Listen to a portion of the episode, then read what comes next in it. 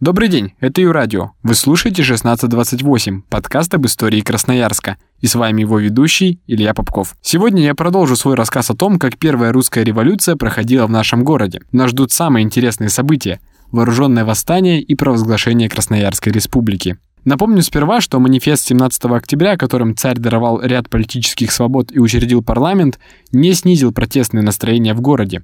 Свобода собраний, совести, слова – это, конечно, очень хорошо, однако, например, требования рабочих о 8-часовом рабочем дне о трудовом законодательстве по-прежнему не были выполнены. Социал-демократов, которые среди всех партий имели сильнейшее влияние на рабочих, тоже не устраивало примирение с самодержавием. Был взят курс на восстание. В декабре 1905 года происходит целый ряд вооруженных столкновений революционного народа с царскими войсками – Самым известным из них является декабрьское восстание в Москве. В Красноярске же толчком конфликту стали перевыборы в городскую думу, которые прошли 4 декабря. Избирать депутатов в думу тогда могли люди с определенным уровнем материального достатка. Скажем, простой рабочий никак не мог повлиять на то, кто будет управлять городом. Другое дело, например, купечество. И вот подумав немного, поняв, что время сейчас неспокойное, красноярские купцы взяли, да и выбрали Думу с ультраправым составом.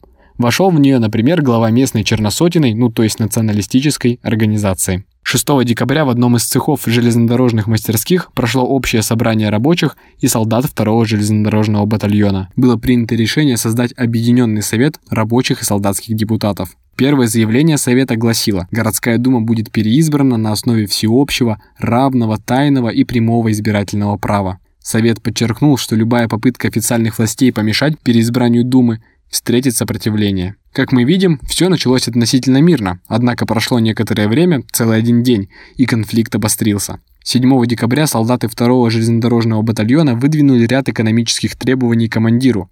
Командир требования отверг, и в конечном счете солдаты перешли под командование Объединенного Совета. Через два дня, 9 декабря, прошла грандиозная демонстрация рабочих, солдат и других жителей города. Высланные навстречу демонстрантам войска перешли на сторону восстания. На Старобазарной площади, сейчас это в районе БКЗ, прошел парад революционных сил. Эти дни можно считать началом Красноярской республики. Сейчас это название вызывает ассоциации с каким-нибудь движением за независимость, однако отделяться от России, конечно, никто не планировал. Слово «республика» здесь фактически означает установление советской власти в городе.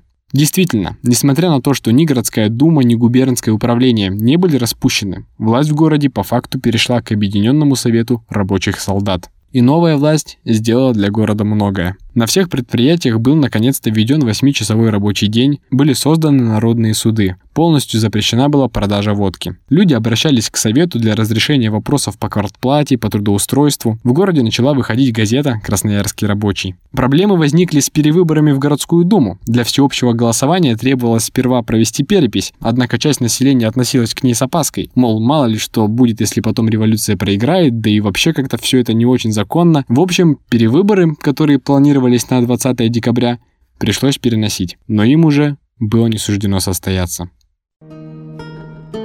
После подавления восстания в Москве правительство занялось Сибирью.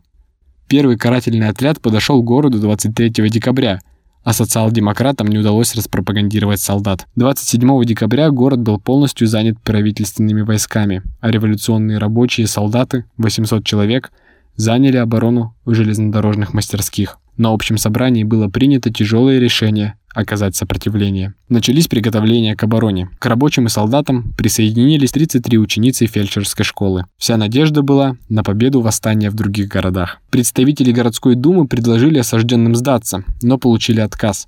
И вот в такой обстановке встречал Красноярск новый 1906 год. 2 января правительственные силы пошли на штурм, но были отбиты. Но ведь это зима, за окном минус 46, а пулеметные очереди разбили окна, у восставших заканчивались припасы, советская власть рабочих и солдат, которая еще недавно контролировала весь город, теперь встречала 27-й день своего существования в холодном сборочном цехе. Сопротивление не имело больше никаких перспектив, да и сил на него не было. 3 января в 2 часа дня защитники мастерских сложили оружие. Суд над участниками восстания растянулся на два года. Против большинства рабочих не нашли улик. Из гражданских лиц только 80 человек получили небольшие сроки до 4 лет, 9 солдат приговорили к каторге, а еще 110 бойцов направили в арестантские роты. Мягкость приговоров, видимо, была обусловлена стремлением не разжечь новый конфликт в обществе. Так кончились дни Красноярской республики. Да и вообще по всей России после декабрьских событий 1905 года первая русская революция пошла на спад. Говорят, что и сейчас стены бывших железнодорожных мастерских нынешнего электровагоноремонтного завода хранят на себе трещины и сколы, след тех самых боев. Думаю, вполне вероятно, это так и есть. А на этом и заканчивается сегодняшний выпуск подкаста 1628. Изучайте историю и творите ее. С вами был Илья Попков.